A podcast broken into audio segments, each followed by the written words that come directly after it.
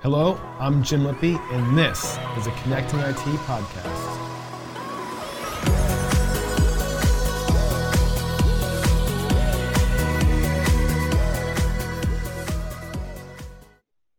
Welcome to the Connecting IT podcast.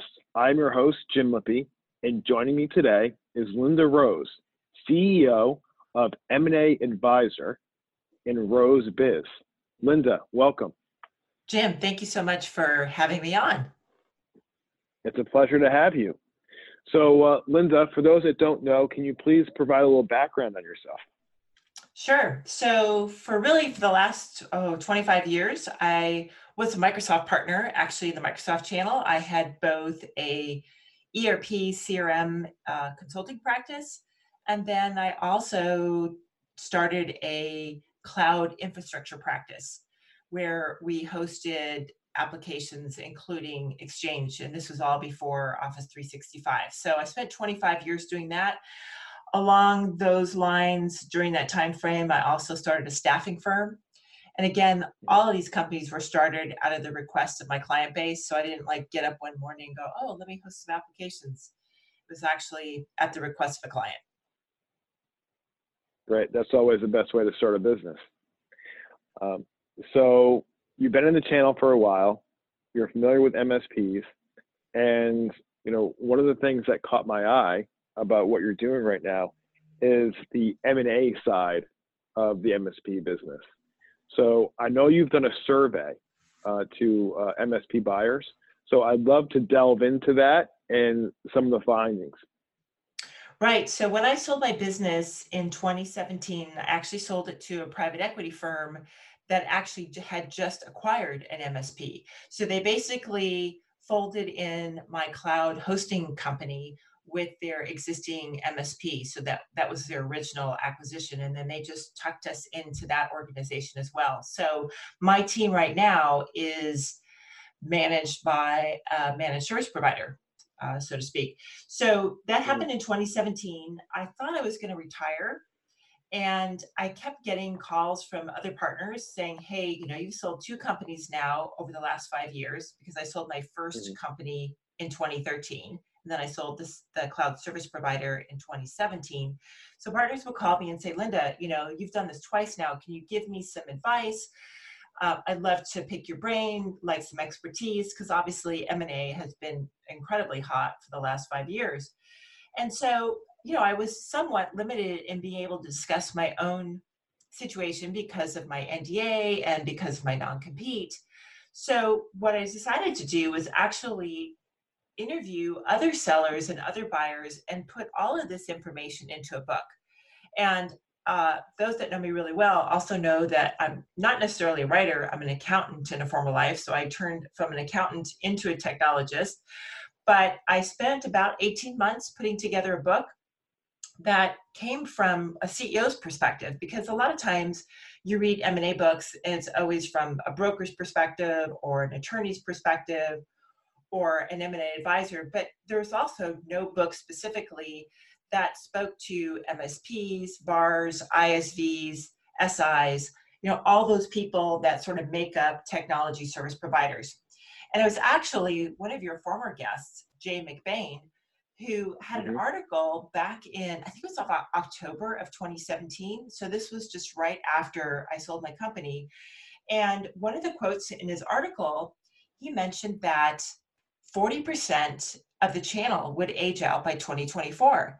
And I thought, wow, this guy is so right because, you know, mm-hmm. when you go to conferences, you kind of look around and see the age of the people in the room and there are quite a few people that you know are probably in their 50s and some people that are even older than that. And so mm-hmm. that quote that metric of 40% aging out by 2024 seemed very realistic to me.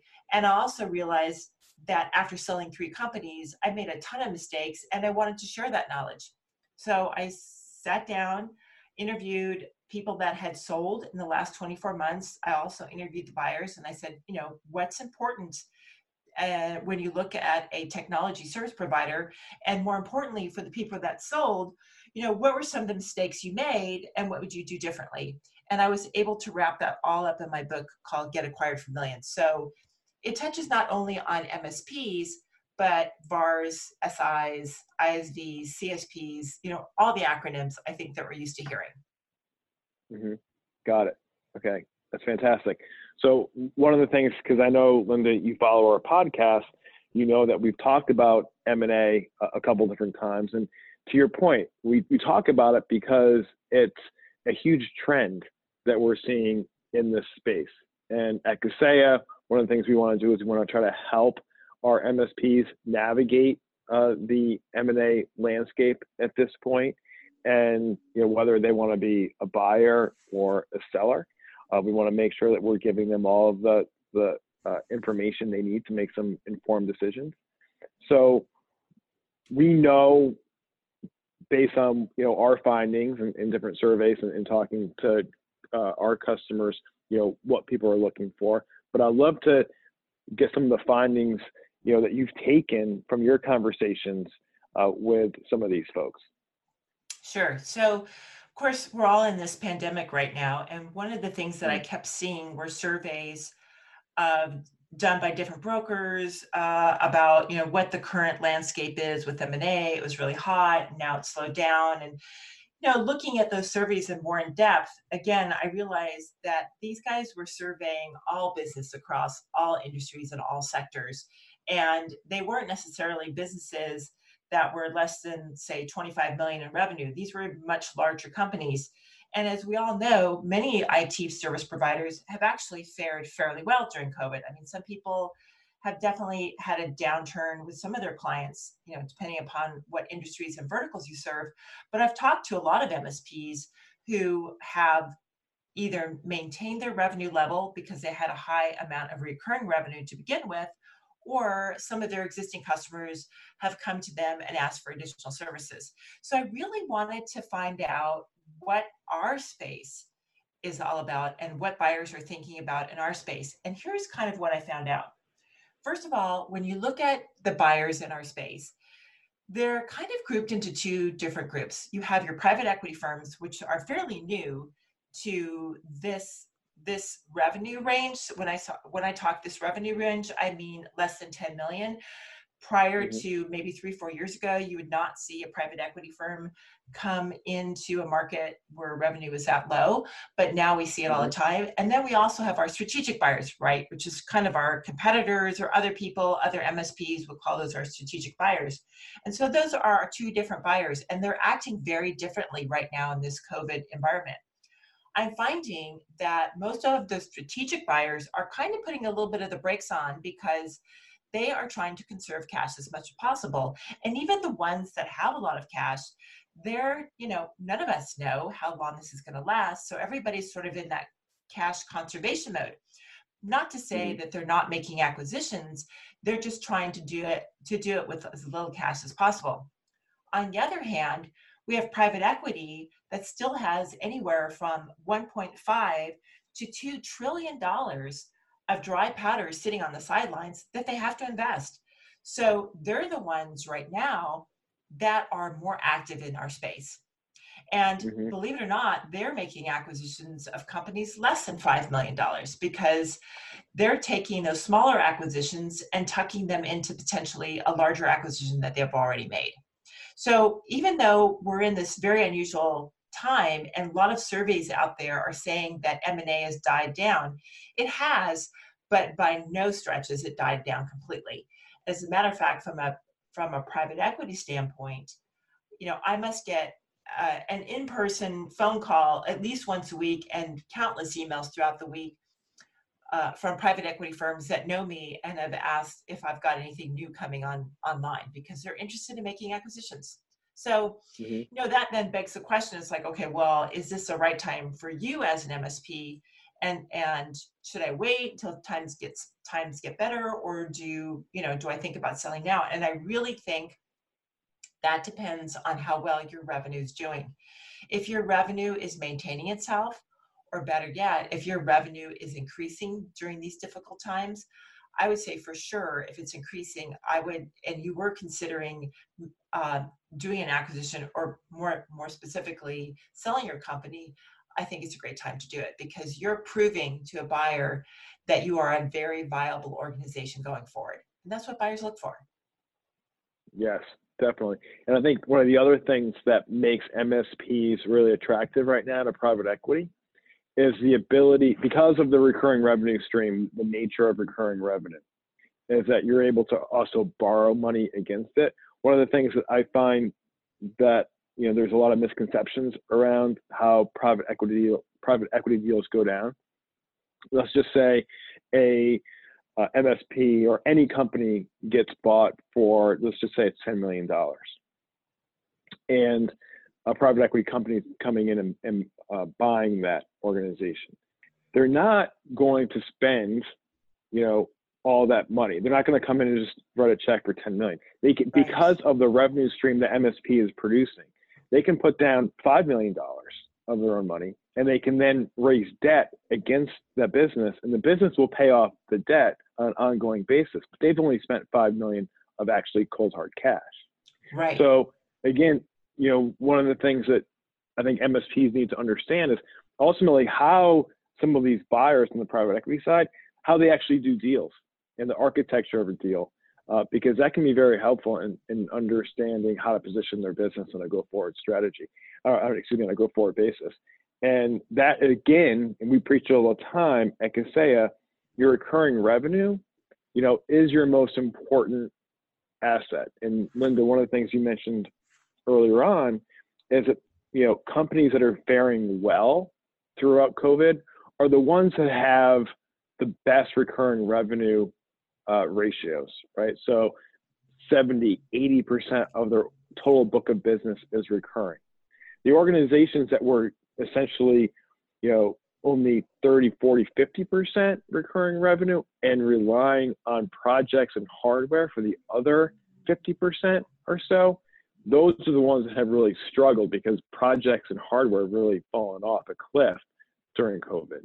So all really important points, Linda, that you bring up, and hopefully our MSPs listening to this podcast on a continuous basis um, uh, are, are picking all this up. Right. And I think we've been talking recurring revenue for a long time. And I think this current environment today really emphasizes the need for that and but i think everybody knows that that is so so important. And you know the other thing i really talk about is there's a difference to growing your business for growth and growing your business to sell. And if all you do and it and it really does take 2 to 3 years between making the decision to sell and really being ready to sell I remember when I sold my last company, my, my, second company in 2013, I had my cloud infrastructure practice and I met with an analyst and he kind of gave me all the metrics that I needed, which I had not heard prior to that conversation. And it really took me two to three years to get to that point where I met those metrics. And I knew if I met those metrics, that that would allow me to fetch top dollar. And I already had a strong reoccurring revenue business. My, my business already at that point was 98% reoccurring revenue.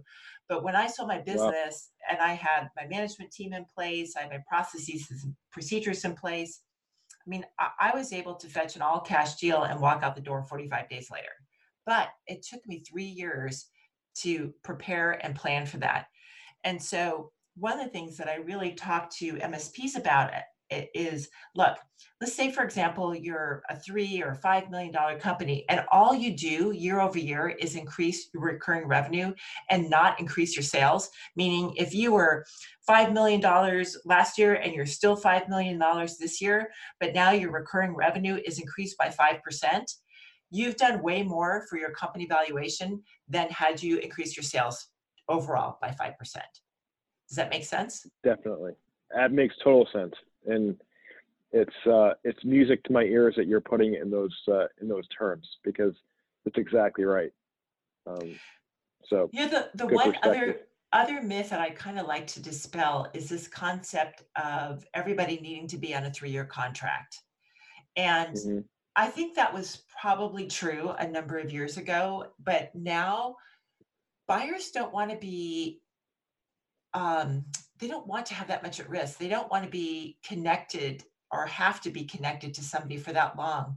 And so one of the things that I realized as I was going through my own sale was as long as your customers are on an annual contract and that annual contract is evergreen, as in it renews, I think your buyer mm-hmm. will be just as fine with that as if you had somebody on a three year contract. Because here's the thing it's so much easier to pitch a one year contract with, let's say, a 90 day out clause in the beginning than it is a three year contract, right? I mean, customers mm-hmm. don't want the risk. We don't know what's ahead in these in these days in this path, and so we want to take as much risk off the table for the customer as possible. And you know what? The reality is, if they're happy with you, they're not going to leave. They're not going to leave. You don't need a three year contract to make them stay. They will stay with a one year and an evergreen. And if you can show a track record of those customers renewing on that evergreen contract, you're good with that. You don't need to really try to pitch that three year contract from day one.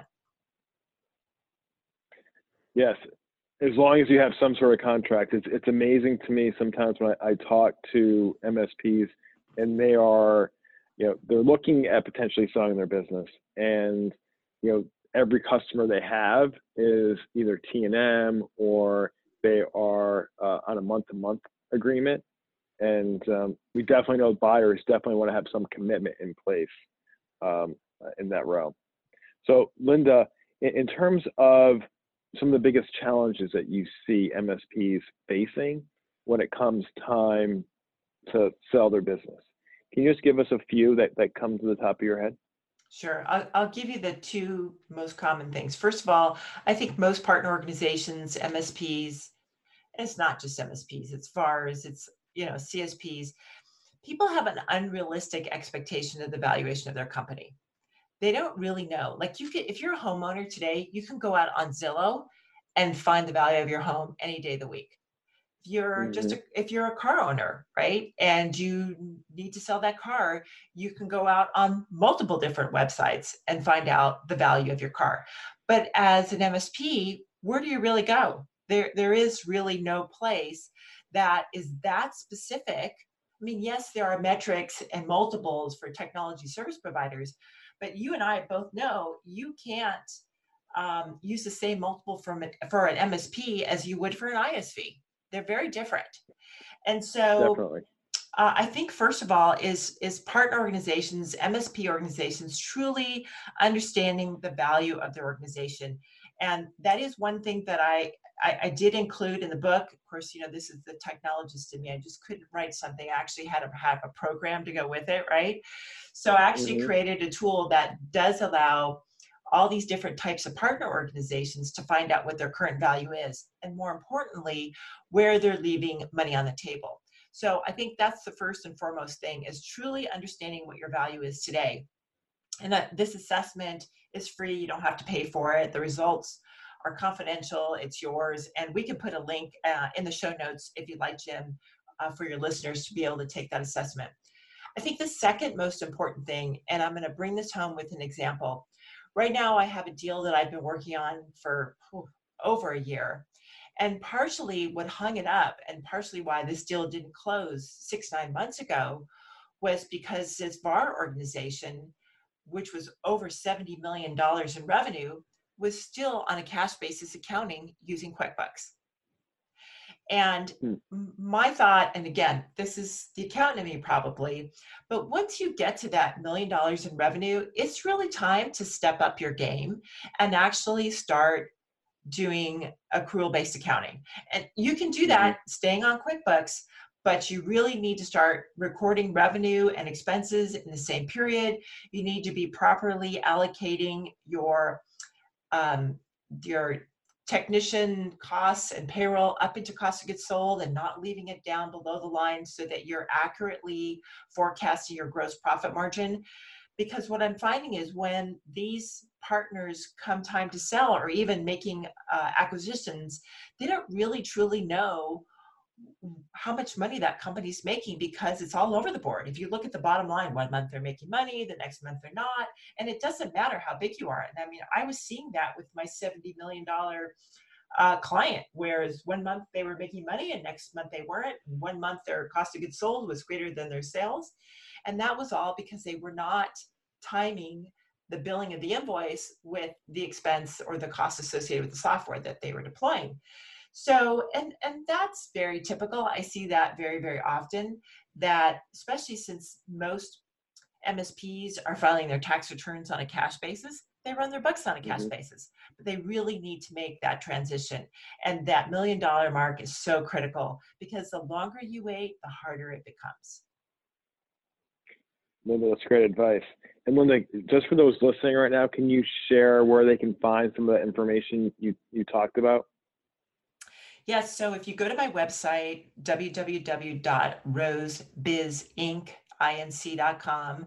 You'll um, you can click on the tab for the book. You'll see it at the top banner. There's actually a I just put the book out on Audible, so I now have a sample chapter out there. The first chapter of the book is out there, and um, I think you'll find it fascinating because we're following a fictional character. His name is Robert, and he talks about how he's finally signing on the dotted line and turning his company over to somebody else and really follows his journey as to how he got there and the four year long process of you know what he went through to get to that exact point in his life. But then the book really talks about the eight value maximizers which you learn about if you take the assessment. You can if you buy the book you get the assessment for free but we're going to put a link for your listeners so they can just take the assessment and find out for themselves uh, what their what their company value is today. That's fantastic, and definitely you provided us with a unique perspective on MSP M&A today. So really appreciate your time and your wisdom and uh, your willingness to come on. So uh, best of luck with the book. Definitely keep us posted uh, on your new initiatives as well. And uh, I know that there's a lot of MSPs out there listening to this podcast right now that are going to benefit a lot from the information you shared today. Well, I certainly hope so, Jim.